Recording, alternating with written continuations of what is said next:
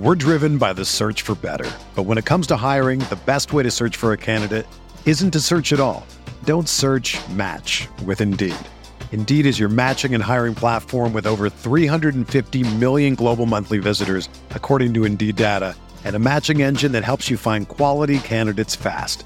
Ditch the busy work. Use Indeed for scheduling, screening, and messaging so you can connect with candidates faster. Leveraging over 140 million qualifications and preferences every day, Indeed's matching engine is constantly learning from your preferences, so the more you use Indeed, the better it gets. Join more than 3.5 million businesses worldwide that use Indeed to hire great talent fast. And listeners of this show will get a $75 sponsored job credit to get your jobs more visibility at Indeed.com slash BlueWire. Just go to Indeed.com slash BlueWire right now and support our show by saying that you heard about Indeed on this podcast. That's Indeed.com slash BlueWire. Terms and conditions apply. Need to hire? You need Indeed.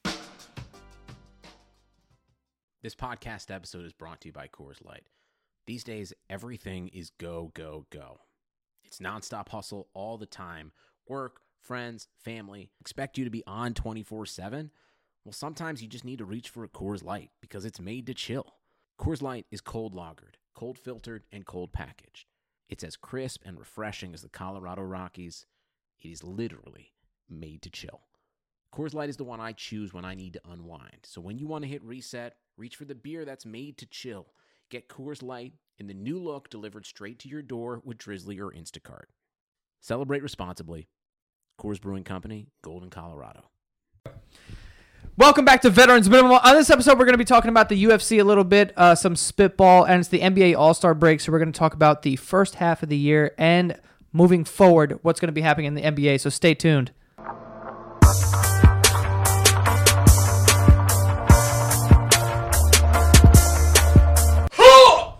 Welcome back. Yeah, I don't know. I don't know what I'm doing. Wow, Joe. Good, folks. Absolutely nothing. We haven't recorded in a while. I feel like it's been a while. It's been like a week, but like it's. It's because we're so used to the two episodes a week. I know, but like now, you know, the UFC episode we recorded a while ago, so we're like, you know, oh yeah. spoiler alert behind the scenes that we didn't record that on Monday. Uh, but yeah, I feel like it's been a while. How's everyone doing? Everyone's here. Of Good, course, bro. I got to comment on Impy's uh, attire. He's wearing a, a zip up fleece. I like it. Zip Slit. to the neck. It's up to the neck. Up, he undid. Oh, he's wearing. What is that? Oh! A pigeon? Pigeon wearing Pigeon an gang. NY cap. Yo, that's hard. So New York. It is so New York.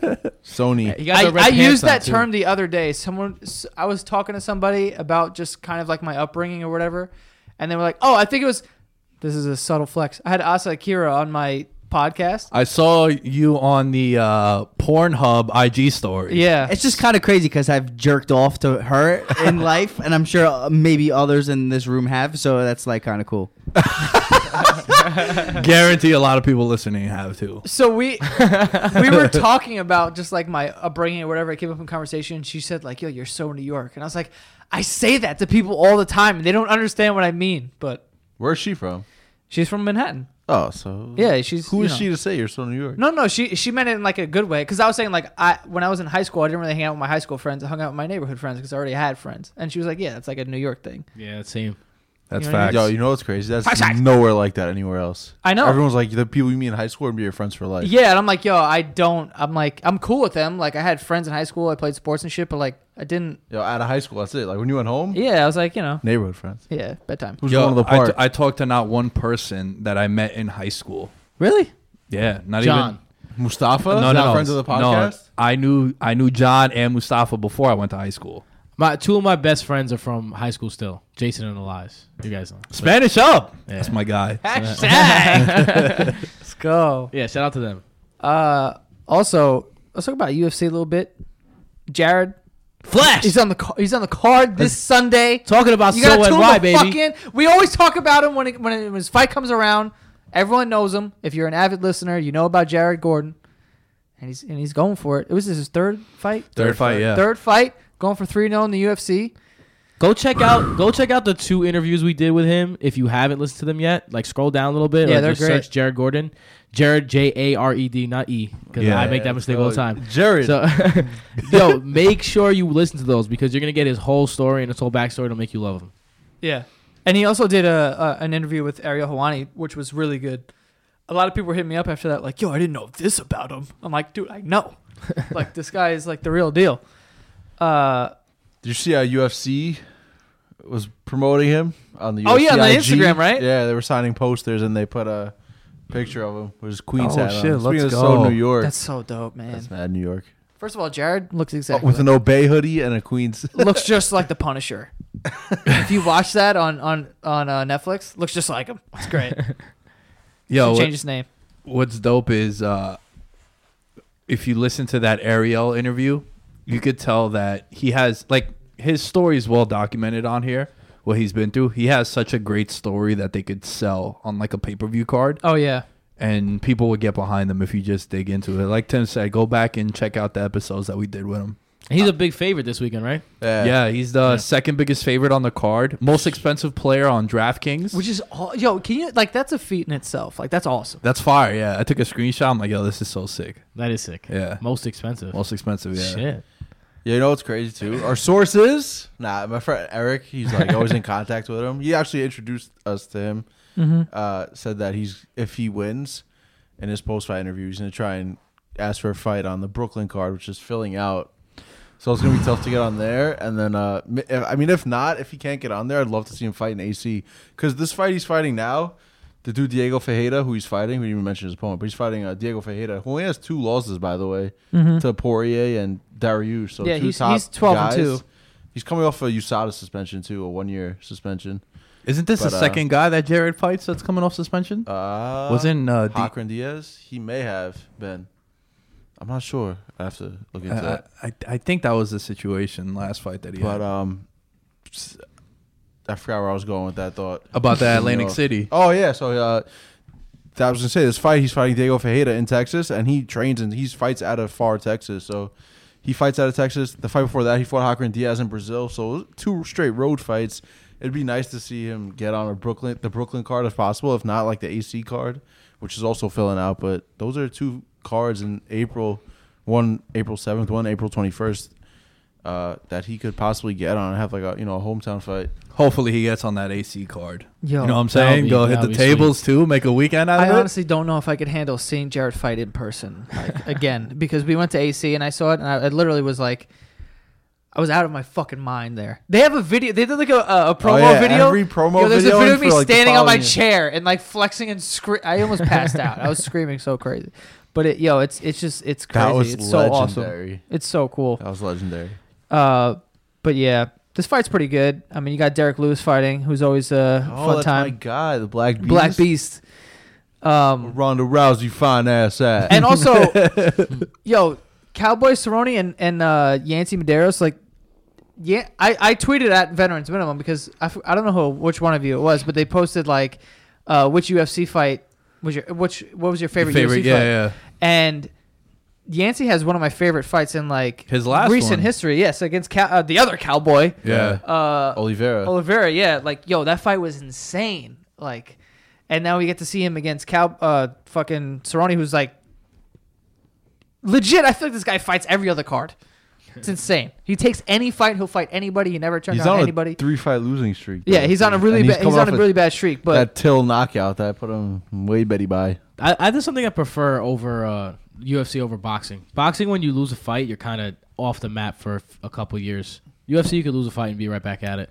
It it depends. It, it you could you lose a fight and then you're out of it, but then if you win that fight, then you're kind of back in it. You know what I mean? Two in a row is like hard, but when you're someone like who has built up a, a resume like uh, Cowboy has, you're you're kind of just always in it. And he hasn't lost to I don't think anyone who's But like. but also think about it. Luke Rockhold, he lost over the weekend, and he's lost to.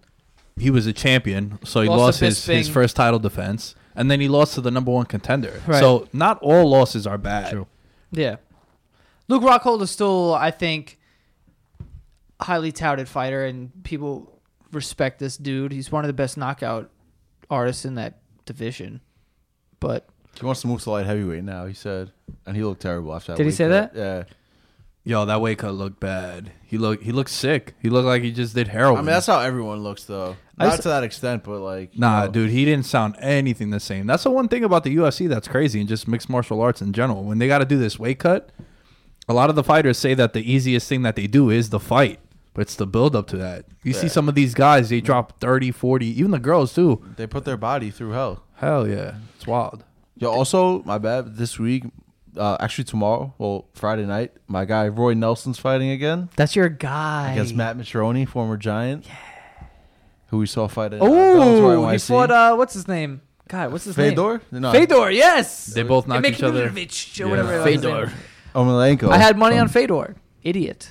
You should have faded. Did he fight Fedor? You should have Yes, faded at, at, Fedor. at, at, uh, what's it called? I fucking Bellator NYC. Bellator, yeah, he fought him. He's Yeah, I remember. They thinks both he's getting away knocked with each it. other out. Remember that. And then he got up first and then Yeah, pounded yeah, on yeah. Fedor's face. That's what happens, man. should have faded Fedor. Yeah. I- Yo. I wanted to get that in there. Yo, can I ask you guys a question? Ask away. A couple weeks ago, we had uh, this chick, Valen- Valentina Shevchenko. She Yes. beat the hell out of this girl. Yeah. It was Priscilla? 230 strikes to three. It was domination. How do you guys feel about early stoppages or or stoppages that happen too late? Because a lot of people were saying with the Romero Rockhold, he the referee could have stepped in after that that left hook that uh, Romero hit. dropped him. Yeah. So how do you guys feel about early stoppages or late? I, I think wh- a referee's job is really hard in the UFC because it's a, it's a lot about angles too. Like some of the reasons why you could tell a guy's knocked out or a girl's knocked out, a fighter, is if you if they punch, then their head kind of collapses. If you're behind the person and you can't see the head collapse, it's it's hard to tell until a couple punches later. In terms of a fight like that, where it's just utter domination, probably should have been stopped earlier. But then again, like, you know, she's a grown woman and she knows what she's doing, and her her corner has a white towel, and she never threw it. You know, so That that was another like big debate about the towel throwing because in the UFC the way the payout is structured is you get money to show to make weight and then you get more money if you win. So that's why like fighters are always vehemently against the towel being thrown in mm. because as a fighter you always think you have a chance. But I don't know, like stoppage. The refs are in there to protect the fighter who can't you know protect himself anymore Right. and they look after the, the longevity. That's the fighter's job. I mean, the, not the fighter's job. The ref's job is Right. to look after the longevity of that fighter's career, right? So if you're if you're getting beat up, and granted, you might not be out cold for them to stop it, and you'll get mad if they stop it. You know, you're taking too many blows. But if you're taking too many blows, like that Shevchenko fight, that fight should have been stopped way earlier than it was. There was no chance of that. Yes, she was squirming around and like making an effort to try and get in a better position on the ground, but it wasn't working. And the amount of damage she took was just like unreasonable at one point. And it's just, you know, that fight should have been stopped way earlier. It's it's it's tough. Like you said, it's it's being a UFC ref is like really hard because it's like basically, you know, like a crazy pass interference call on a Hail Mary is what they're doing every time they're in the ring. It's like you're either calling it or whatever. Because there's been fights where, you know, like the Cheick Kongo fight or the fucking um what's that guy's name? Gaethje fight, where these dudes are getting knocked down all the time, and you're like, they're not calling it though, because this guy's showing something. It's like, okay, he's kind of moving around, kind of, you know, telling me that he's there. And if you call that fight, it's like, oh, now you called it too early or you called it too late. Like you can't really win if you're a UFC ref. You know what I mean? It, it, it's it's really it's really tough. Uh, To I like that. that comparison to the For pass example, interference. too- yeah, a it's good one it's a big call. It's like you are the deciding factor between a win and a loss. It's like you're calling pass interference on a hail mary. You know what I mean? It's like you're deciding between a win and a loss, and it's like some people can show something. We've seen fighters who look like they're out of it, be have their backs against the cage and be sort of out of it, and throw like a crazy hook and knock somebody down, mm. and then win the fight on a knockout. So it's like. When when is a appropriate time to, to make that call? The Alhassan Homasi fight we saw at 220 was a rematch because a month earlier the ref stopped the fight when Homasi went down. Super early. Yeah, like he didn't really get clipped. He just like he was against the cage and he just kind of like shot with his back against the cage. So it looked super awkward because Hassan threw at him and it looked like he got dropped and like he just grabbed his leg, but he was shooting for a takedown. And Herb Dean stopped it. And Yeah. it was super controversial and they ran it back like a couple weeks later. So which I is mean, which is fine. I mean, it's I mean, yo, I mean that's the nature of the sport. I mean, it's just like you know how baseball was before the replay. It's like you know there's that human factor to it. It's like yo, this is a ref. He's like calling the shots. He's trying to help you out. He's not trying to see you get your ass kicked like to the point of brain damage or whatever. You know what I mean? Uh, so it's good that they ran it back, but to someone who's like a number one contender against the champion and shit like that, it's like that's a big deal. You know what I mean?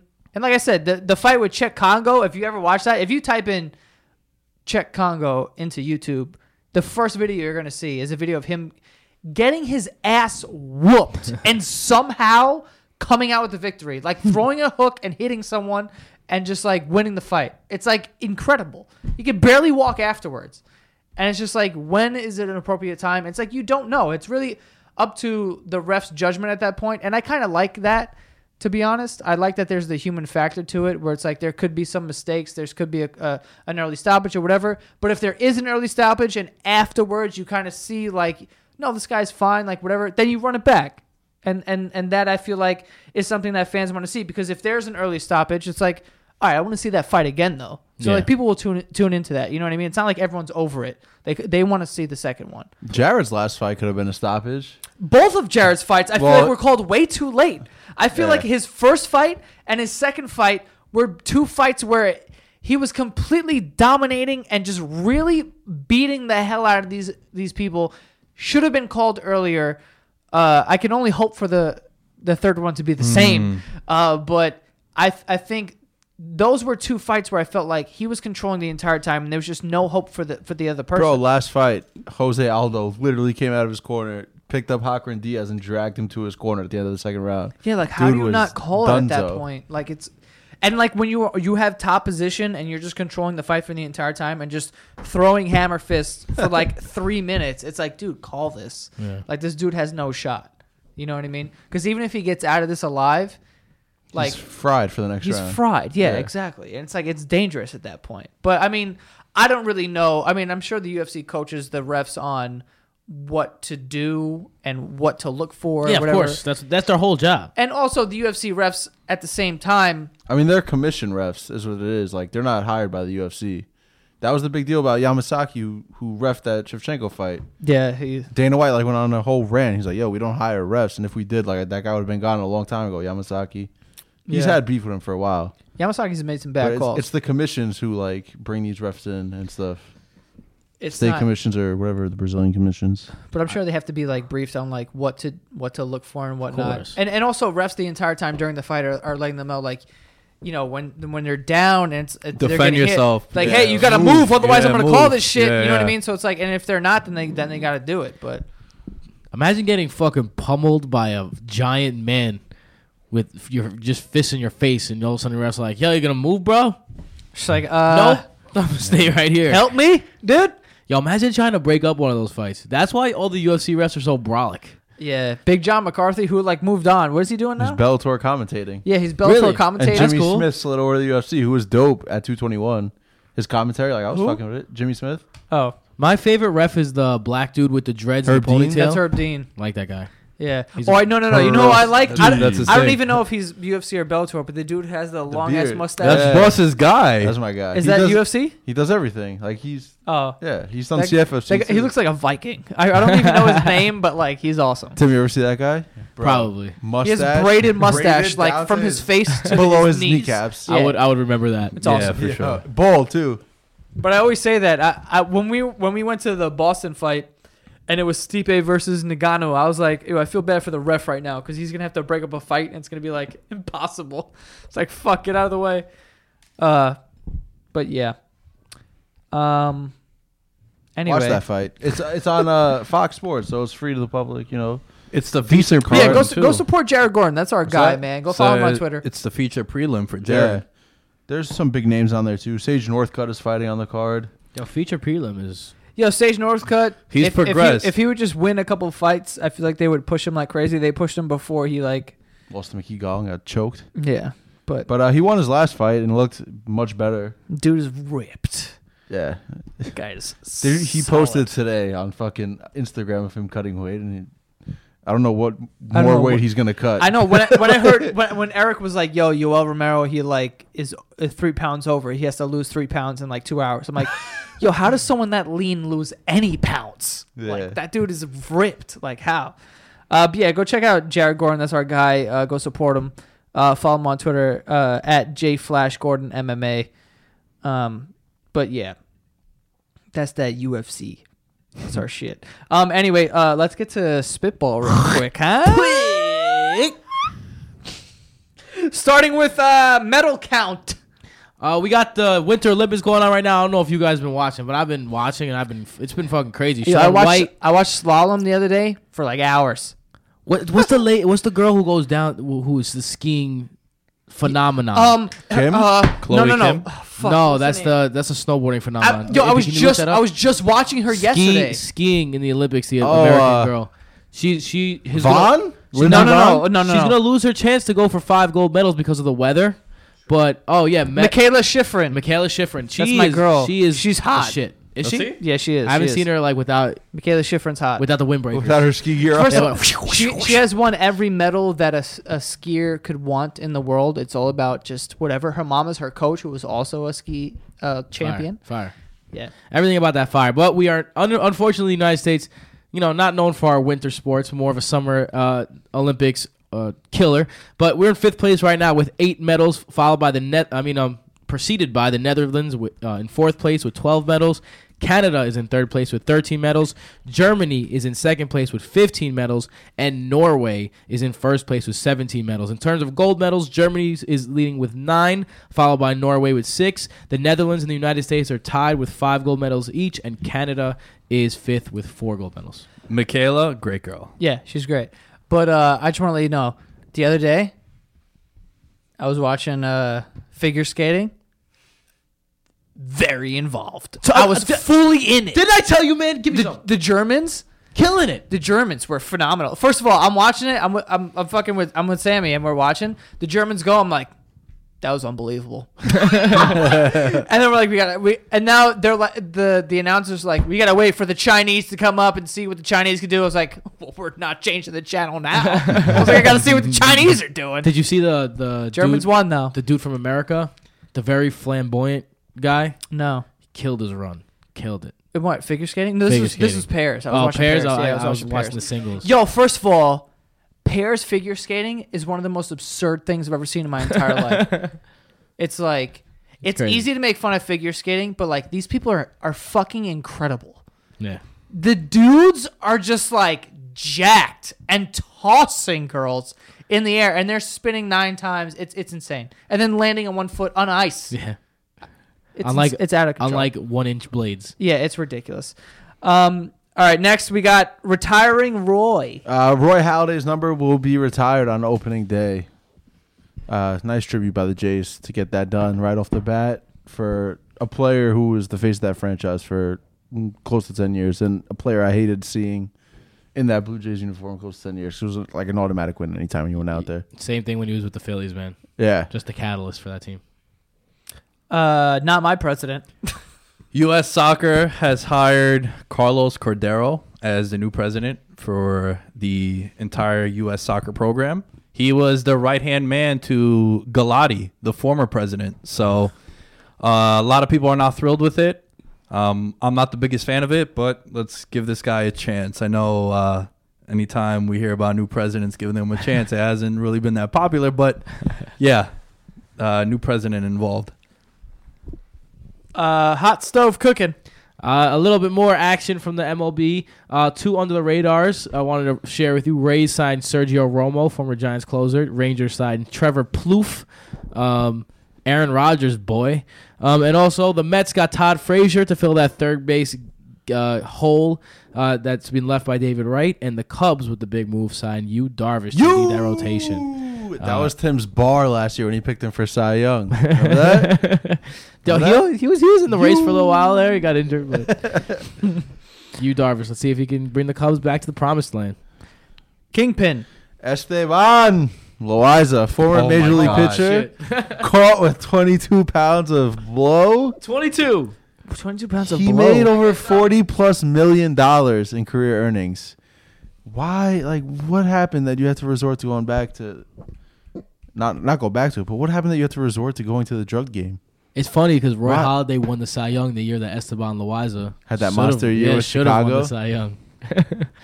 Esteban. Uh, around Europe we go. Champions League resumed this week. Juventus 2 2 tie against Tottenham. Basel lost four nothing to Man City at home. Real Madrid stole one three one win over Neymar and PSG, and Porto got bent over and treated like uh never mind by Liverpool 5-0 win in Portugal. Um, it was fun to see the Champions League resume. I have a question. Ask away. So Juventus was up two nothing in their game. PSG was up one nothing in their game, and then they started playing ultra defensive, played to not lose. Right? At what point do you have to continue to be aggressive? We've seen that in the past with teams. The Falcons in the Super Bowl, they got you could say too aggressive. Right? At what point does you know the sportsmanship of running up the score on somebody go out the window? Because you see it way too often where teams just let up and then they get bit and they become uh, the laughing stock.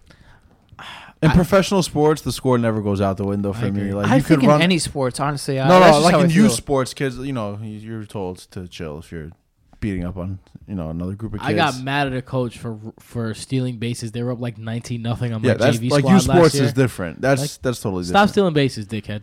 stealing bases too, but I'm not like putting up points is a different thing. Like Yeah. if you could score, you could score in any sport. I mean, there's always a chance of a comeback. The clock, like the clock is, you could run it out. You can't really run the clock out in soccer.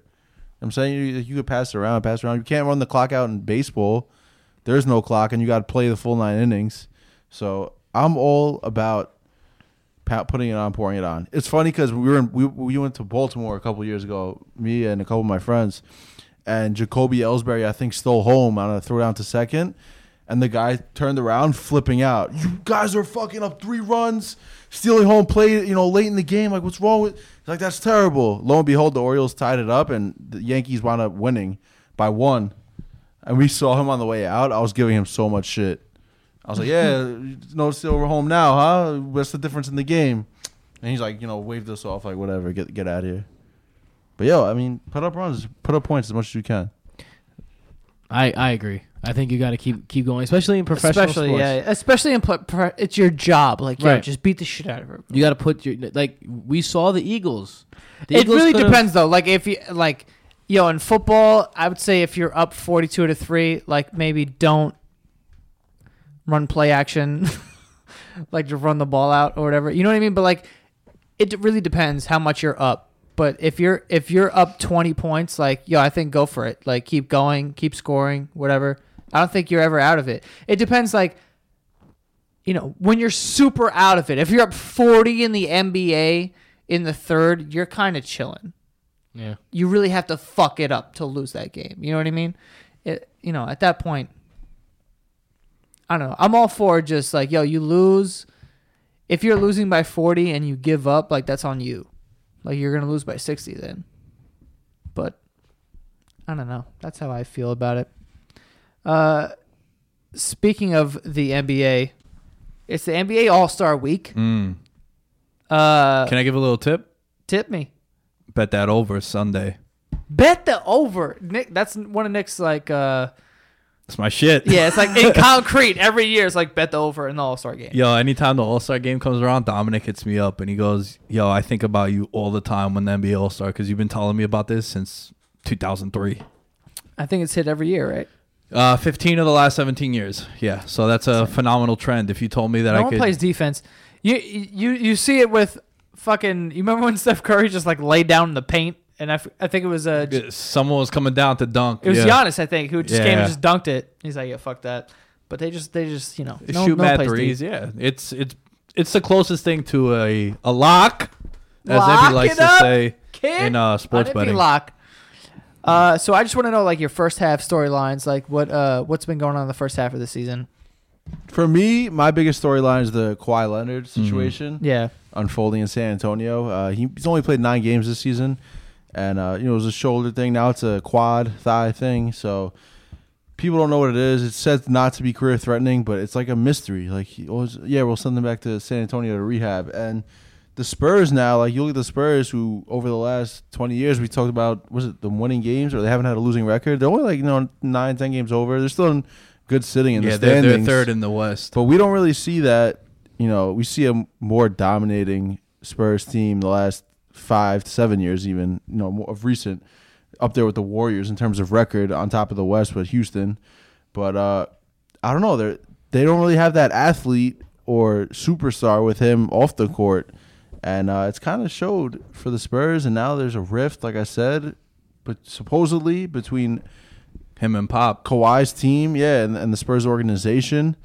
And uh, I don't know, it's just interesting because Kawhi doesn't seem like that type of guy. He's a very to himself, low key, humble guy, and for them there to be a rift with one of the top classiest organizations in sports and your superstar, it's, it's kind of weird. So that's something I'm following, and I've kind of been following since the start of the season.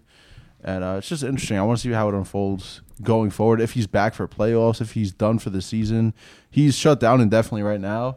Mm-hmm. So just something I want to monitor going forward and into the offseason, what goes on with Kawhi Leonard and the Spurs. It's something that hasn't got what I feel like the right amount of attention for it. And it kind of makes sense because Kawhi Leonard's that superstar that doesn't really talk. You know, we joked around how he signed that $94 million contract a couple years ago. And then he lost his free coupon to Wingstop. He was so and he was tight. It's like, dude, yo, you just signed for ninety four million. Fuck your coupons, you know. and and uh, it's it's just it's fitting that he he's not really it's not really getting the attention that if this if this happened to LeBron Yeah. or like even Giannis, it'd be all over the place. But it's you know it, it is in San Antonio. Giannis is a bad one because of Milwaukee, but you know what I mean. It's not a, a big market, and also Kawhi's not really outspoken like that. Yeah. I'm gonna I, am gonna piggyback off that Hold on, real quick, just I just want to say one thing about Kawhi Leonard. I bet you he's back with about 15 games left to go in the regular season, and he's they're just saving him for a playoff run right now. Nah. I, I, I That's a lot that's a lot of rust, bro. That's a Bet lot you- of missed game time. that that that man is a veteran to the fullest who's been running pop system only for what nine years now, something like that. You still can't replicate game He's all game minutes. He'll be all right. I don't think so. That's a some conspiracy theory right It there. is. Watch, watch it happen.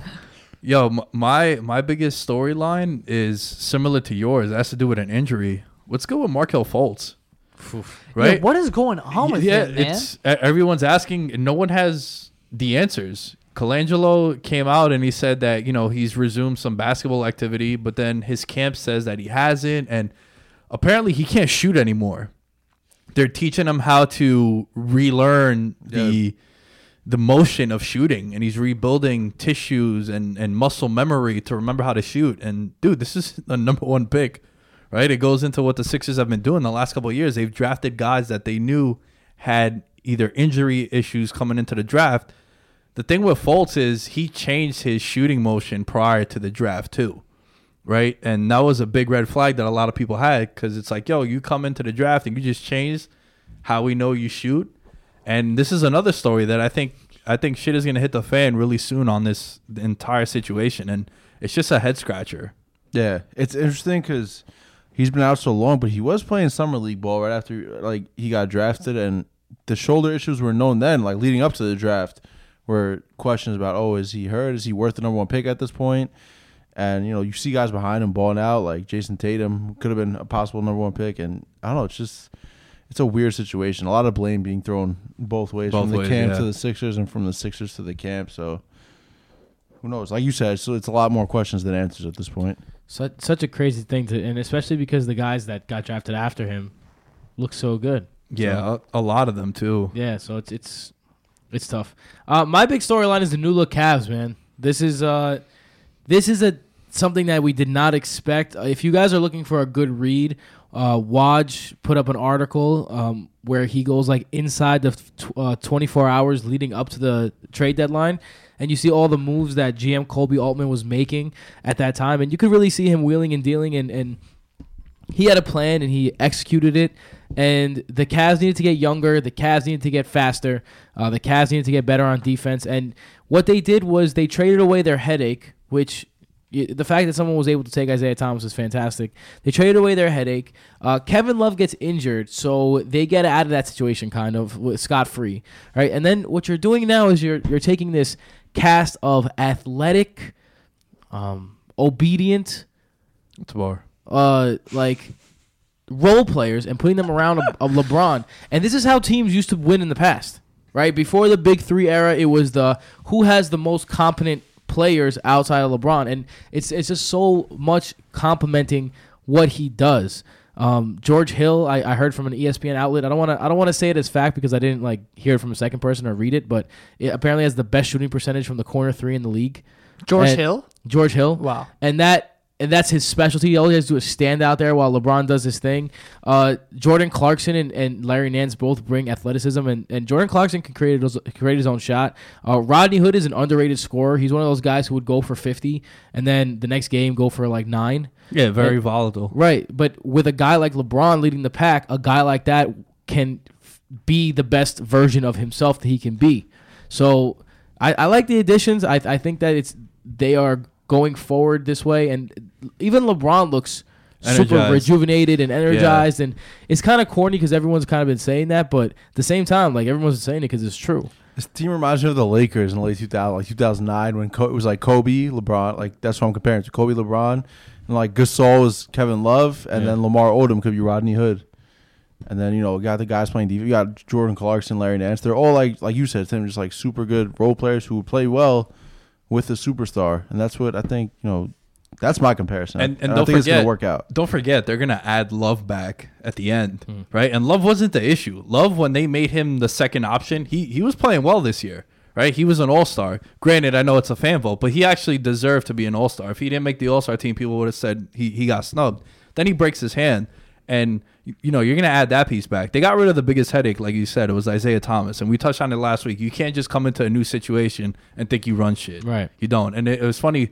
Um, I didn't I didn't read that article, but I heard about there, there was a play because the night before that was the Timberwolves Cavs game on ESPN, and there's a play where the clock's running down, and it's it's ISO LeBron on the wing, and Isaiah Thomas is at pretty much the circle of half court, and he's waving his hands. LeBron didn't even look his way, and then he just like in in anger just put his hands down like oh man kind of thing, and you know you can't do that. Yeah. Right, you can't do that when you got LeBron on your team. Throughout the article, uh, like one thing was evident. Altman was just like Isaiah's got to go. Yeah, That was their that was their number one. And on also, agenda. uh, another underrated thing is Jay Crowder left also, and Jay Crowder and Isaiah kept relating everything back to Boston. Oh, it wasn't like this in Boston. We play defense in Boston. Well, yeah, you had Brad Stevens, who's probably the best coach in the NBA, and or one of the best coaches in the NBA. And you had that defensive st- system that took care of people like Crowder offensively and like Isaiah Thomas on defense. So, like I said, the moment that he came in and just started throwing people under the bus, that was a big no-no. Yeah, because I remember when I was saying that, like, it was kind of like disrespectful to this dude.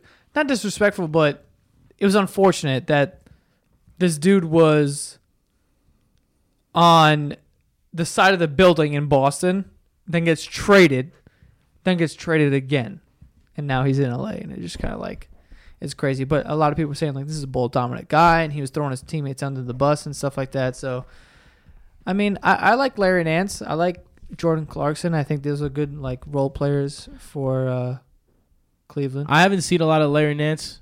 I just seen highlights of him, obviously, because he lives on he's, he plays out on the West Coast, and so. But a lot of analysts that I respect their opinion have been saying that like this this is the guy who, if this trade works out the way they want, could be the best player they got back in the deal, especially if he plays. Nan- Nance. Yeah, Nance, because of his ability to slash the bucket and, and just play off of LeBron. The No. issue with the Lakers was Clarkson and Nance wouldn't get the right playing time that they were supposed to be getting because they got Kuzma, they got KCP, Lonzo Ball, they got all these other uh, Julius Randle. You got all these other guys that are the same position and occupy the same spots on the floor. So that's why it's refreshing for them too. Yeah. Uh, all right. What's what's your biggest like first half takeaway? I'll start this one. Yeah. No, I think that no one's stopping the Warriors. I I really believe that. I think that there's been a lot of great play in the NBA this year by a lot of good teams. Uh, the Rockets seem to be everyone's favorite right now. They actually are number one in the West going into the All Star game after yesterday, and they have the highest Vegas odds of making not Vegas odds of um, five thirty eight. Do you know that website? They have the highest odds of making it to the finals in the West, and you know that's all good and dandy. They have the number one. Um, they have the number one, of the most efficient offense in the history of the NBA of all time. Right? Oh, that's fine. Congratulations, Houston Rockets. Um, they're still not as good as the Warriors, and I'll be surprised if they take the Warriors to if they go six games with the Warriors. Uh, when they play in the playoffs is going to be a back and forth. Well, I'll get I'll get more into this later, but uh, let's concentrate on the Warriors right now. The Warriors are so good that they've never really been healthy all year. It's always been someone out, someone that's key, either Andre Iguodala or Shaun Livingston or or Curry. Uh, a lot of Klay Thompson has missed a little time. A lot of these guys have missed time here and there throughout the entire year, and they're still dominant. They were coaching themselves the other day. They're just coaching themselves. Uh, apparently, Steve Kerr has JaVale McGee run practices uh, and the layup lines, and he's got players calling plays. At this point, it's just like this team hasn't even scratched their potential yet. And the more you watch them play, the more you realize like this team is just a lot better than everybody else. So I, I think my takeaway is that no matter how good the Rockets seem, and no matter how much LeBron's team has um, improved, and no matter how much Toronto, who in my opinion is the second best team in the East, um, has improved as well, especially considering uh, DeMar DeRozan. Like Yeah. the the guy could shoot threes now. Wait, you think they're the second best team? So who's the best team in the East? I think the Cavs take over as the best team in the East again after this trade. So I think I think Toronto's the best team in the East, and uh, that really has nothing to do with what I'm saying because they don't have a shot either to, to beat the Warriors. So I, I mean, it's a good NBA season. I've been enjoying myself, but the Warriors are the cream of the crop again. I was gonna say I feel like the Warriors haven't been getting a lot of like pub. Honestly, it's like you get Cavs. They're talking about the Cavs, and they're talking about fucking Houston as the best teams in the league. It's hard to talk about sustained excellence. That's good, yeah. And Yeah, both, I both mean, those it's- teams are making moves though, like Houston Yeah. and the Cavs, whereas the Warriors are kind of strapped and they they're the team. They are what they are, and they're arguably the best team in basketball. So, you know, what more is there to, like you said, talk about reigning excellence? Yeah, there I have a lot of concerns about the Warriors. Um, but anyway, I guess we could get to that a little later when we look at uh, second half outlook. Uh, my biggest uh, takeaway is the 2017 NFL season could be basically summed up in superstars getting injured that seemed to translate and come over to the NBA. Uh, Kristaps Porzingis out for the year. Boogie Cousins. Uh, John Wall is out. He's missed a bunch of time. You were talking about the Warriors. Curry has missed some times also. Obviously not as significant as the ones to KP and to Boogie Cousins, but Gordon Hayward. Gordon Hayward, Right off the bat. right off the bat, the four four or five minutes into the season, um, it's it, it's a lot, and it's you start to wonder what's the issues with this. Could this be? Could you save these players from these injuries? And it's hard to think of a solution. I mean, they're trying to cut back on these three games and four nights kind of thing. I have an issue with the Porzingis story as I dug more into it. Why you want to add 25 pounds on this dude? I never understood that. He came into the league being nimble and being a unique creature. Why do I just let him be 110 pounds and 7'3"? Just just keep it that way, right? If they, if that's what makes him great, you you add all this muscle and then it doesn't translate. And and Boogie Cousins now torn Achilles, he's coming up on a contract year. It's gonna be interesting to see.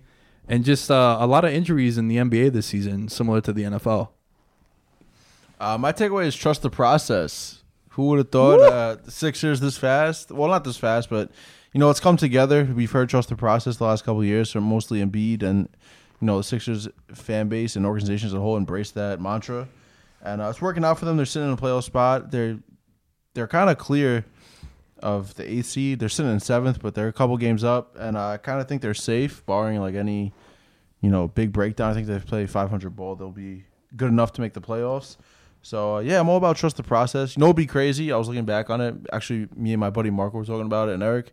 Uh, if the Sixers took like a Kristaps Porzingis over Okafor that draft, imagine how unstoppable and P- Porzingis would be together. And then But here's the thing, Simmons at do or they- Devin Booker. I know it changes like the future. yeah, outlook, like, do they get Simmons? Nah, yeah, it, it definitely but, changes. but they had Embiid, Right. so It would Yeah. change future outlooks of drafts, but I'm you know hypothetically speaking, if they took a Porzingis or a Devin Booker over a Jahlil Okafor at the number two spot, I believe they drafted that year. uh, three Three, yeah, yeah, right because before the uh, Knicks. D'Lo went, D'Angelo Russell That's went right. to. it's like what could have been. So Just tickling the pickle of those Philly Sixers fans right yeah, now. nah, but I mean, Philly's so- got enough, It's right? worked out. It's worked out. I mean, we'll see what happens with Markelle Fultz, like Nick touched on earlier, but you know, having Simmons and Embiid as two building blocks for your franchise going forward, you couldn't script it any better than that. Fuck Philly. These guys are got already got a championship. I'm kind of contemplating driving down to Philly for a playoff game. Nah, yeah. it's actually. right down the road, and that would be just super fire. That They'd would be probably fire. It's like two hours, right? yeah, they'll be playing probably the Celtics or the Raptors Mm. if they finish in the seventh spot. So it'd be entertaining, or maybe the Cavs. Who knows? Philly's a great city too. Uh, Some cheesesteaks and hit the game. so what else I want to know? I want to know who your MVP is so far this year. What year is it? Here we go. It is uh 2018. All right, so people that were listening last year are gonna say that there's a lot of deja vu and a lot of you know we heard this story before. It's James Harden, baby, beard gang. I'm letting it grow also a little bit. Uh, 31, five and nine this year. He's averaging. Um, for all you trolls out there, you know who you are. They keep telling me to drop it. He should have been MVP last year. He's gonna be the MVP this year, uh, as long as he doesn't get hurt. They're first place in the West, like Tim mentioned. He's having a more efficient season this year than he did last year. They closed out the All Star break on a 10 0 run. They won 10 games in a row. And I think that they're the only team that could go toe to toe with the Warriors this year. And uh, he's the key cog to them doing so. Uh, nah, I agree. I got James Harden as well, leading the league in scoring at 31 points, putting up nine assists, and uh, Tim said the most efficient offense in NBA history. Something to be said about that. And uh, two years ago it was Steph Curry. Last year it was Russell Westbrook. This year I don't really see anyone in his way. I think he's kind of got it locked up from now. I'd say. a lot of voters have uh, are regretting their vote for Westbrook. I've heard a lot of people say that. So this could be one of those things where look, I'm not saying that they're to reward him like, "Oh, we messed up last year," but you know, he does have two second place finishes in his career as MVP. And both times people felt that he should have been the MVP. So I think this year, if they finish on one seed, it's to be hard not to give it to him. Uh, my MVP is LeBron James because my MVP every year is LeBron James. Twenty-seven points, eight rebounds, nine assists. Um, eight assists, nine rebounds. Sorry. Uh, and you know, listen, the dude was in a place where his team was done. He just got he's he gets his rain rained on by these fucking guys who decide, oh, let's make a super team and beat LeBron, and then they fucking take his shit away. And what does he do? He goes and he's like, all right, let's start working, let's rebuild this shit. And now he's taking a bunch of role players and making them good and showing us how good he really is. Uh, LeBron James still the best, and that's that's really the that's really it. He's, I- he's the most valuable player because he's the most valuable player in the NBA, Yeah, not he- just for the Cavs. Yeah, tha- that's for sure. But I do have one big concern with LeBron. He hasn't had any. He hasn't missed a game yet. Mm. And in the past, he's had, you know, that one or one week or week and a half off. Yeah, like two. Yeah, it's like the two Where- week vacation. Yeah, exactly during the season. Yeah. And you know, he's top five in the league in minutes. And one of the reasons why he couldn't take a break was because the team was such a mess without him, Mm-hmm. right? So it's to be very interesting going forward what kind of shape he's to be. Because, yo, look, this guy has logged so many minutes over his career, six straight finals he's been to, probably to go to seven. You're looking at an additional, he's played in the league for 15 years, I think. Add what he's done in the playoffs, that equates to about three more seasons. At 33 years old, you know, when is he going to slow down? Eventually, it's going to happen. I'm not saying it's going to happen this year, but I would like to see the Cavs, if they could get these new pieces that Tim keeps mentioning, maybe give him a night or two off because you're going to need to. Um. All right. So what about uh rookie of the year? So far, I'll, I'll start this one off. Anyone I, I got I got Ben Simmons. okay. Now I know. Yeah, I know. Does anyone not have Donovan Mitchell? Is going to be your, your question, right? I was gonna say, does anyone have Donovan Donovan Mitchell as the rookie of the year? Uh, ben Simmons is my guy for, just for this. I think that he has an effect on his team that has been greater. Um, five games. He's also been more efficient. He's shooting 53%. That's nine points higher um, than Donovan Mitchell. Also, they're both averaging seven made field goals a game, and Ben Simmons is averaging uh, three less shots to make those. Now, Ben Simmons has no three point game whatsoever, and for some reason struggles from the free throw line. So those two things are definite hits against him. But I know these two guys are going to say Donovan Mitchell probably, so I, I just want Ben Simmons. Uh, you, you think he's had a better year than, like, he's been more effective than Mitchell? I just think he's been a little more efficient in terms of his play, n- not free throw shooting wise. His shooting percentage is better than anyone would thought it would be. Yeah, Even though he's not really 53%, jacking threes. or 50, 54 shooting crazy. He's not the shooting any threes. He's, Yeah, like, yeah. He's averaging like like a tenth of a three. Still per efficient game. though. Yeah. I mean, so I'm I'm Mitchell, Donovan Mitchell, uh, has the highest usage rate of any rookie in the league. 11, 11 game win streak going into the All Star break, and they've beaten a bunch of good teams too. They've beaten the Warriors, they've beaten the Spurs twice, Pistons, Raptors, Pelicans, Blazers. Uh, 213 points over his 11 game win streak. He's been the the catalyst for this winning streak that Utah was on. And if we were to have this conversation three weeks ago, this is a team that had 19 wins, and now they're they're two games back of the six seed, and they're four and a half games back of a potential three seed. Utah has the fourth easiest schedule going forward, and he's the X factor for them, man. And I've had a, I developed sort of a man crush on Donovan Mitchell because uh, Impy and I broke this down on Degeneration Bets a little bit. How the story about the scout, right during the draft last year, uh, scout went to Louisville and Donovan Mitchell approached him and he told him, "Yo, man, what do I need to do to improve and take that next step when I get to the next level?" And in a world where we live, uh, the world we live in now, with all these kids doing AAU and thinking that their shit don't stink, Donovan Mitchell stepped aside, went up, and he showed maturity. He showed that, yo, I want to be, I want to go down as one of the greats, and yo, he's he, he's the reason that the Jazz are in the position that they're in right now. Can I just get an "I told you so" boss? Because I was high on him coming out. And I you're Yo, he really was don't throwing- remember I you was being high high on him. Donovan Mitchell coming out, and boss was I like, really "Ah." don't remember you being high. I remember me being like, I dragging Yeah, his name yeah, through yeah, the dirt. You did drag his name. I to did, the I dirt, did, right? yeah. Yeah. All right. But I also have him as my uh, rookie of the year. Um, similar to what Nick said, just going into the season, you look at it, the team pretty much, well, not, you know, they tried to keep Gordon Hayward, but when your superstar walks away, who would have thought they'd be sitting close to playoff contention? That's where they are right now. Like Nick said, you know, a ridiculous 11 game win streak. He's the catalyst. And uh, yeah, I mean, he's leading the way. I think something has to be said too about Utah drafting talent for pretty. They've been a pretty good team the last 15 years or so, drafting in the middle of the first round. Rudy Gobert, later pick. Gordon Hayward's a later pick. Donovan Mitchell also a later first round pick. I think he was 11th, but they're getting guys and Deron Williams even back to those days. Yeah, he yeah, was yeah. a later first round pick. There- I mean, for about five years, there was an argument who's better, Deron Williams or Chris Paul. Now, thinking about it, what the hell kind of argument was that that you were trying to put together? and really quickly, let's not forget Utah traded up with Denver to get him. Mm. So it says a lot about that front office.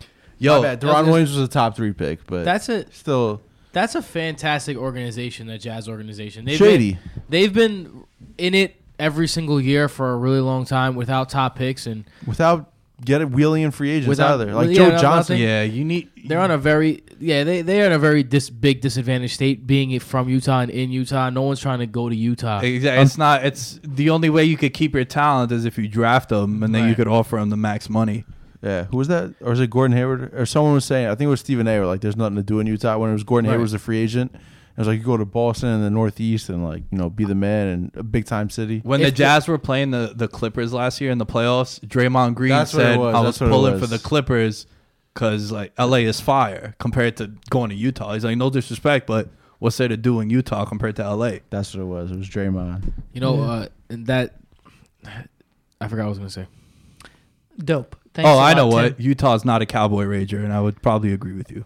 Right, right, right. That was definitely. Oh, if they traded, if if the Knicks and the Jazz trade like completely traded owners, front office, everything, I bet guarantee you the Knicks would be championship caliber in, in a few years, because that's the level of franchise they're at. But they're at such a disadvantage. It's hot. It's hot. I'll be honest with you.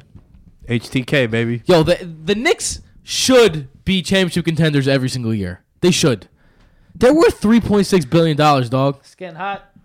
It's getting hot in here. How you worth three point six million dollars? You suck every year. New York, We're lit, bro. bro. The Nets are on that list. That's why I'm telling Yeah. you guys right now, yo, listeners, listen up. I'm making this official later this year. Knicks fans, Yeah. New Yorkers, Yeah. join the bandwagon. Here we go.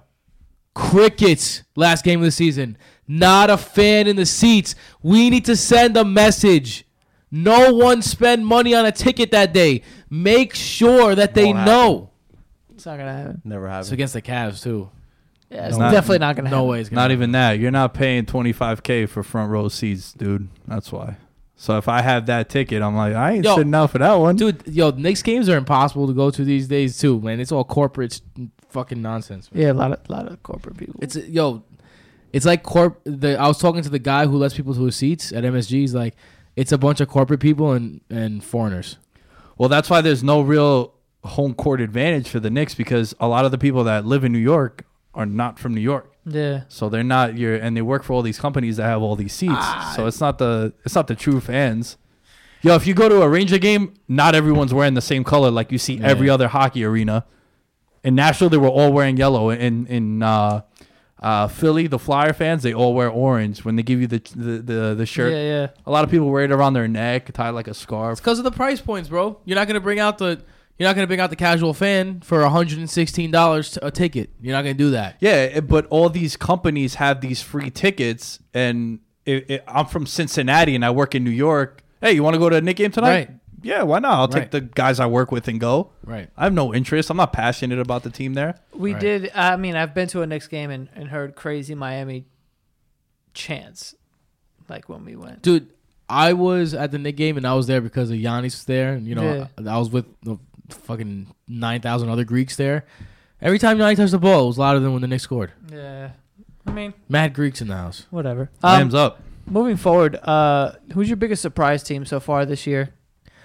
Uh, for me, it's the Pistons. And now, the Pistons they went on a nice uh, streak, and but they just snapped a three-game losing streak. They're six and three in their last nine since getting Blake Griffin. Blake Griffin, twenty-eight and six with this time with the, in, with the Pistons. But yo, this is a team that's having so much trouble selling seats that they have to put these black. Uh, like Tarps. tarps over the seats Yeah, yeah. so people at home don't see that it's completely empty with red seats and um Josh was. Uh, I hate to cut you off. Jo- uh, our buddy Josh is a big Pistons fan, and he has league pass just so he can watch the Pistons. He says that a lot of the camera angles that they show is uh, always from the same side of the court, so they could hide the seats from behind. So you'll be looking out into the court, and you'll see the Pistons logo in front of you, and it's Pistons, not upside down. You get what I'm saying? Yeah, yeah. But behind, it's quiet. There's no one there, and they have the black tarp covering the seats. and they're decent. They're one game under 500 going to the break. But I think my the reason why they're my surprise team is because despite all these things, and there's a new arena by the way. This is the yeah, first they year. built a new one. Yeah, But despite all these Caesar's- things, Little Caesar's Palace or whatever. yeah. they went and they got Blake Griffin, and they are trying to be real, and they're trying to do it, and uh, they saw an opportunity to get a superstar in this league, and they pounced on it, and uh, because of that, they're my surprise team. I really think that uh, I really think that they, you know, respect to the Detroit organization for not just being one of those teams like the Knicks who just just muddles in mediocrity and is okay with it because you're making so much money. Every single team in the NBA this year for the first time is worth over 1 billion dollars. So it's hard to have incentive to win if you're worth over a billion dollars. So shout out to the fact that Detroit's really trying to get out there and, and make a move. Yeah, and the, you know the big risk for them is Blake Griffin's health. Yeah. But you know they gave up Avery Bradley, who's on a one-year deal. Tobias Harris, which, I mean, Tobias Harris and Blake Griffin, you do that any day of the week. So yeah, I feel you with the Pistons. Uh, I'm going with the Nuggets. Nuggets are two games from fifth place, three games back from third. Uh, apparently, Denver's a cowboy rager, Joe. It's a very hard place to play in teams check this out west coast teams that go to denver and play on the second half of a back-to-back Yeah. Are 5 and 25 this year Whoa. That's a big difference. so Holy That's that if- if altitude. fudgitude. if the warriors play altitude, bro. yeah, they're, they're getting Mile high, high. all You right. get loud. yeah Mile they're getting, high. they're getting turned so for example if the warriors play in minnesota on wednesday and then on thursday they got to play in denver those teams are 5 and 25 Crazy. right uh Jokic, shout out to impy Jokic is number one fan It's this guy. impy's all about the euro dudes All about it. All about it. Um, he settled into the. He's he's playing at the level that people expected this year. Jamal Murray has been a beast for them too. They got a lot of guards that are very versatile. Will Barton and Gary Harris. Uh, Wilson Chandler the last week has had uh, I don't know what happened, but he's. I don't even know where what year I could compare him to, but this is the best basketball that he's played ever. He's always had great potential, Wilson Chandler. Yeah, it just never like popped. Jokic is the best passer in the NBA, in my opinion, as a big man. no, no, no, that that's a hot take, but he's like a, a, a phenomenal passer. As a big, I would, I'd, yeah, I'd probably agree with you there. Uh, an actual center, Like a 'cause- center, yeah. Yeah, LeBron is a big also. He's six nine, but the center position, Like there's- Vlade Divac used to be back in the day. Yeah, he's he's a Ooh, truth. Divac. And uh, yo, they're a- they're a team that if you tune into them, th- you might watch them and say to yourself that they're the best team in the league on certain nights, and they could they could go toe to toe with anyone, especially when their shots drop. So they're a pretty fun team to watch. And you know, don't forget their big free agent addition this year has barely played for them. Paul Millsap, he hasn't given them anything. So I think he's out for the year. I might be wrong. But I, I really like what the Nuggets have done and, and going forward. They're they're a fun team to watch. If they're ever on tho- those like TNT nights, they're they're a dope team to watch. Uh, my surprise team's the Pacers. Um, going into the off season, they were trying to bring back George, and his camp told him, you know, we have no interest in signing here once 2018 comes, and so they made a move. You know, they figured if we're not going to bring him back, we might as well get something for him, and that they did. They got Victor Oladipo, who's you know, surprise player of the year in my opinion. You know, his outburst, he's an all star. Yeah, yeah, well year, deserving is- too. yeah. should have been a starter also. I thought. which is you know a huge step up from af- after his years with the Magic, and then you know he had a good year with the Thunder last year, given you know he was averaging 15 points, but now he's really given the chance to take over a team in Indiana, and I kind of like the combo they have of him and Miles Turner. Miles Turner's averaging 15 and six. You know he's a defensive presence with the two blocks. So yeah, the Pacers they got they're I think they won three in a row after uh, the infamous rain del- Oh, the uh, bedtime rain night. canceled yeah, game. got tucked in very So, early. They're looking good. They got the Hawks and the for two out of the next three games, and the Mavs sandwiches in there. So they have another chance to go on a nice little win streak and maybe move up in the middle of the pack of the East. So they're definitely a surprise to me when you trade your superstar before the season and you're competing, you know, this highly this late into the season. Honorable mention to the Raptors. Surprise, yeah, I, I think this a surprise that they're this good.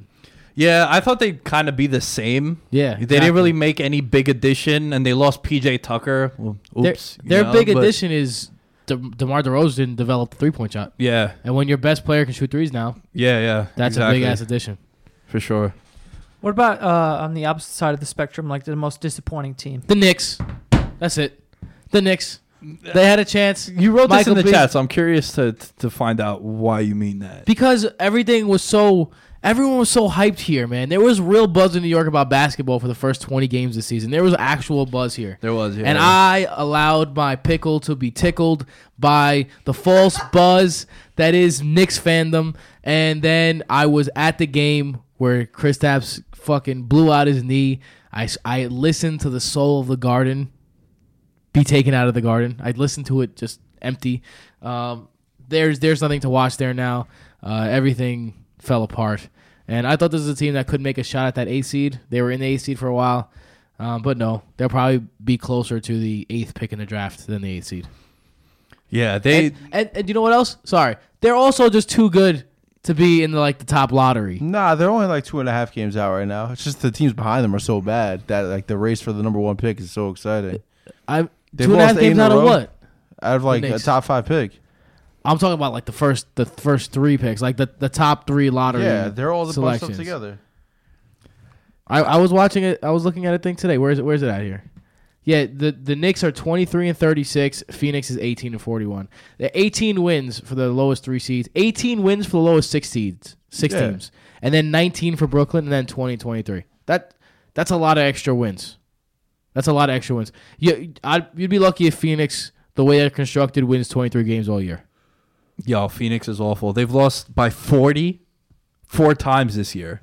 Just the disgusting. entire NBA has That's lost by terrible. 40 four times. That's disgusting. They're It is- disgusting. You know what's they play too? no defense. The at Knicks all. lost a 27 point lead yesterday too at half. Yeah. That's the Knicks were snake bit by injury. Yeah. Losing Tim Hardaway Jr., despite what his contract is, uh, I'm on the fence about it. But him missing about 20, 25 games really hurt him because that was a key stretch of their season where they played, I believe, 11 of 13 games on the road. And you needed a guy like Hardaway Jr. over there, and then you lose KP. Um, my biggest disappointment, and I know they're holding on to a playoff seed right now. They're the eighth seed in the East. That's the Miami Heat. I had high hopes for them because I, I really like their crunch time lineup. Uh, you know, last five minutes of a game. They've lost nine games this year in which they had a double digit lead going into the fourth quarter, the most in the NBA. Oof, that's rough. Um, my big issue with them is, you know, they don't really have a guy, right? Dion Waiters. I was Dion Waiters' number one hater a couple years ago, and he's balled out since he brought Waiters Island over to South Beach. And you know Hassan Whiteside was out of the lineup for a little bit. Uh, Waiters is out now, but Spoelstra he went from being overrated as a coach because he had LeBron. Now he's I think he's underrated, but I think this team has underachieved, and I expected them to be a potential five seed, you know, top four or five seed in the East. So I was expecting a lot more from from the Heat this year. I got uh the Clippers Mm. as my most disappointing team. Um, I know they've been snake bitten with injury with Beverley, you know, being you know Early, too, the for floor, them. Yeah, Teodosic's being injured a lot, you know, and but I just you know coming this my disappointment stands from coming into the season where I thought they'd be you know a middle of the pack playoff team, whereas they are right now. If the season today, they'd be on the outside looking in. So, you know, I'm just disappointed. Gallinari's missed a ton of time for them, who was one of their biggest acquisitions in the offseason. And now they traded Blake Griffin, so it looks like, you know, they got nice pieces, though. I like Tobias there with DeAndre Jordan. So, I mean, I don't know. We'll see. I'm just disappointed in terms of I expected them to be in better seating right now than they are currently. Mhm. And uh, what about like a second half, t- second half like prediction, bold prediction, just something moving forward. I have a little bit of an inquiry. Uh, you know what? Let's take it a bold prediction. My bold prediction is it's not very bold. Is that the Rockets will choke yet again in the playoffs? Um, look, I don't know if you guys don't remember this or anything, but James Harden last year in Game Six against the Spurs, which is the elimination game, ten points, two of eleven shooting, fouled out with three fifteen left. He played awfully in his career his points per his shooting percentage drops 21 points in the playoffs and his points per game differential was 5 points down. This guy is a consistent choker in the playoffs. This is going back to even his days in OKC. He had that infamous uh, playoffs with them where he was just straight dreadful. Um, Finals. He had a bad finals. bad bad finals. Yeah, because he wa- he was the X factor for them getting to the finals. Right, but right. then so in the a really- finals, he had yeah, a, very. I'm I Yeah. stand corrected. A very bad final. So if I yeah, listen, I hate the Warriors. I've been on record saying that many times. I hope the Rockets beat their ass, but until James Harden proves to me that he's more than just a regular season superstar, like it's really easy to drop 60 on the Suns. Can you do something like that against a team like San Antonio, against the Golden State, uh, against whatever you're going to meet in the West, and then if you get there against the Cavs or the Celtics or the Raptors or whoever comes out of the East? So when when you're looking at the teams, and that's my biggest thing, will James Harden choke again in the playoffs? Because if he doesn't, if this year is different, then the Rockets have an actual chance. So I I think that this year is going to be different because now he has a Robin to his Batman and Chris Paul. Now I know both have had their issues in the playoffs, but both haven't had each other now in the playoffs. Yeah, I was gonna say Chris Paul, another infamous choker in the playoffs. Yeah. So he's had really just one great series, and you could say that it was because of Blake Griffin that they beat the Spurs a couple of years ago. Because Blake Griffin, at that point, you were thinking is the best player in the league. yeah, he, he was crazy that year. The biggest X factor for the Rockets is health. Mm. Capella, Harden, and Paul. When those three start and finish a game, they are 28 and 1 this year. Uh, that's a very big sample size. You're looking at about 30 games. They're top five in offense, top five in defense. A big issue we've had with the D'Antoni system in the past is, oh yeah, 140 points, yada yada, regular season, come playoff time, it's hard. Well, now they're bringing it defensively too. They brought in Luke Bo, uh, Bo Mute. They brought in PJ Tucker, who I just shitted on the Raptors losing, but that's because the Raptors wanted him to guard LeBron. Now you're asking this guy to to be a versatile defender on the wing, and you know Chris Paul now, James Harden. It's uh, I think it's a different team, and and look, I'm I'm concerned if I'm a Warriors fan because their bench isn't as good as it's been in the past, and that's been the one big X factor for them in these playoff runs. Iguodala looks like a shot fighter, like I've said. You're counting on Nick Young to be an X factor for you. This guy is you know, he's a legend. Um, they they're, they it, it's the big four, and then that's it for them. Granted, look, that's four of the top thirty players in the league on one team, but I'm I'm higher on the Rockets than a lot of people are. Uh, my story going forward is what's going on in LA with Lonzo Ball. Uh, reports now surfacing that you know they're not sure what they want to do. I know LaVar's come out recently and said if they don't sign, you know, his two sons, Gelo and Melo, that he'll take them elsewhere to any other team willing to accept all three of them. So it's just interesting now that that came up with the moves the Lakers made to free up a ton of cap space to take a shot at two max contracts this offseason, possibly Paul George and LeBron, who knows? But, you know, when they drafted uh, Lonzo back in June, they're like, all right, that's our future. But now, you know, maybe not. They bought LaVar in to be quiet, you know, back in November. A couple weeks later, he's coming out about Luke Walton, you know, no one wanting to play for him, and everyone's giving up on him. We'll see. Lonzo's career, in my opinion, is just being ruined by the ego of his father. Really? Yeah. How do you guys feel about Lonzo? I like him as a player. Yeah, he's a I player. think he's a great player. He's really come along the past. Uh, well, he's been injured, but before he got injured, the past uh, like 20 games before he got injured, he really came along. He, He was started off slow. Yeah. I mean, He had like the worst shooting percentage of like any player, right? yeah. Uh, I mean, I don't know if that's That's his. his- That's history now, though. My watching him, he doesn't like having the ball. Like, as a point guard, he likes to get rid of it. I think a little too quick sometimes. I know I'm nitpicking here, but he's not a guy where nowadays your your point guard needs to be an alpha dog too. He needs to be a, a guy that could create his own shot. You see around the league, every point guard could do the passing and the slashing, and he's a guy that there's a lot of times where he just it seems like ah you know what I don't want to have the rock. I want someone else to make a mistake or or to do something with it. Right. So I don't know. I think his pops holds him back though.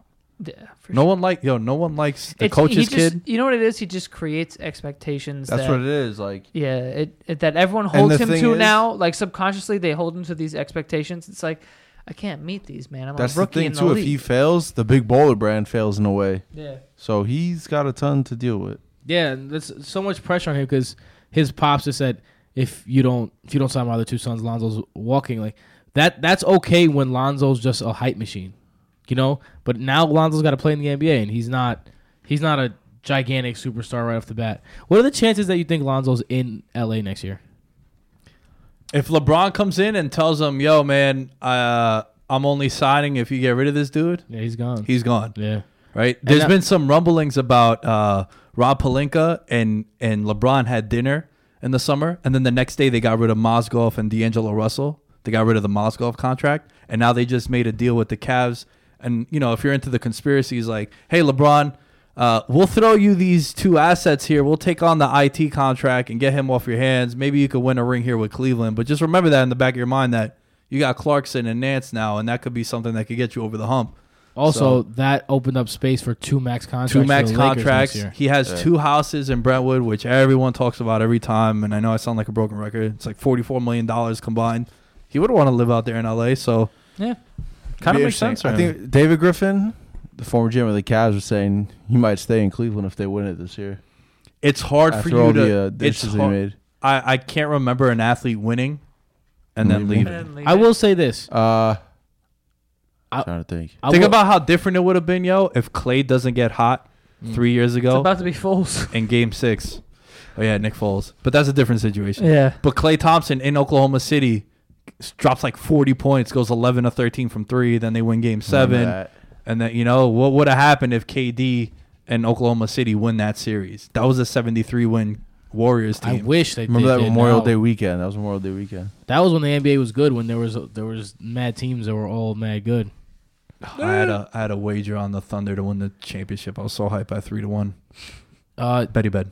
I think that LeBron's chances to re-sign with the Cavs go up with this trade, though. I know that there is like this does give LA some leverage, and but I think that look, my thing was I know I'm a Knicks fan. I know I'm I'm super biased in this, but if I'm LeBron and I'm looking around the league, the team that I wanted to join was the Knicks because of the, of Kristaps. But now Kristaps is out. I think that if the Cavs can make some noise and and maybe just even if they lose the finals and win a couple games, I think LeBron might be back. I, I didn't think that was the case coming into coming into the year. I thought he was gone. They made moves to either keep him or they're even better going forward. With, you know, if he decides to leave, Yeah. they're in a much better position as a franchise. True.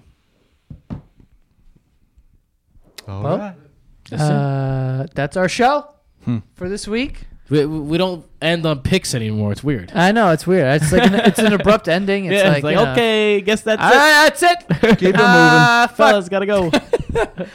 Um, Tim, where can they find you? At Tim Petrop on all social media outlets, but only if you're feeling real, real frisky. Brodo is back next week, baby. Baseball time. So it. Lamb VM 10 on all social media. At Degeneration Bet, Degeneration Bets, Sports Betting, and DFS Podcast. NBA and I break down All Star Weekend. Bet the over. uh, you know what I'm saying? Free money, free money. Free smoke. At Endevito27 on Twitter and Instagram. Imp. IMPY2 underscores. You already know Twitter and Instagram. And you guys can follow me on Twitter at Joe Santagato. Go follow the show at Veterans Minimum and our Facebook page, facebook.com slash Veterans Minimum. And that is all. Thanks for listening. Let's do it again. Everyone is talking about magnesium. It's all you hear about. But why? What do we know about magnesium? Well, magnesium is the number one mineral that 75% of Americans are deficient in. If you are a woman over 35, magnesium will help you rediscover balance, energy, and vitality. Magnesium supports more than 300 enzymatic reactions in your body, including those involved in hormonal balance. From functional medicine doctors to mental well being and female hormone experts, we all know that magnesium is the one mineral to improve all aspects of well being and health. But which one? Magnesium Breakthrough from Bioptimizers, the trusted choice recommended by leading experts with seven best absorbed forms of magnesium to ensure your body receives the support it needs for overall well being. Go to bioptimizers.com slash balance today and use code BALANCE10 for 10% off. Support your journey to wellness at B-I-O-P-T-I-M-I-Z-E-R-S dot com forward slash balance. Magnesium Breakthrough from Bioptimizers, your foundation to optimal health and vitality.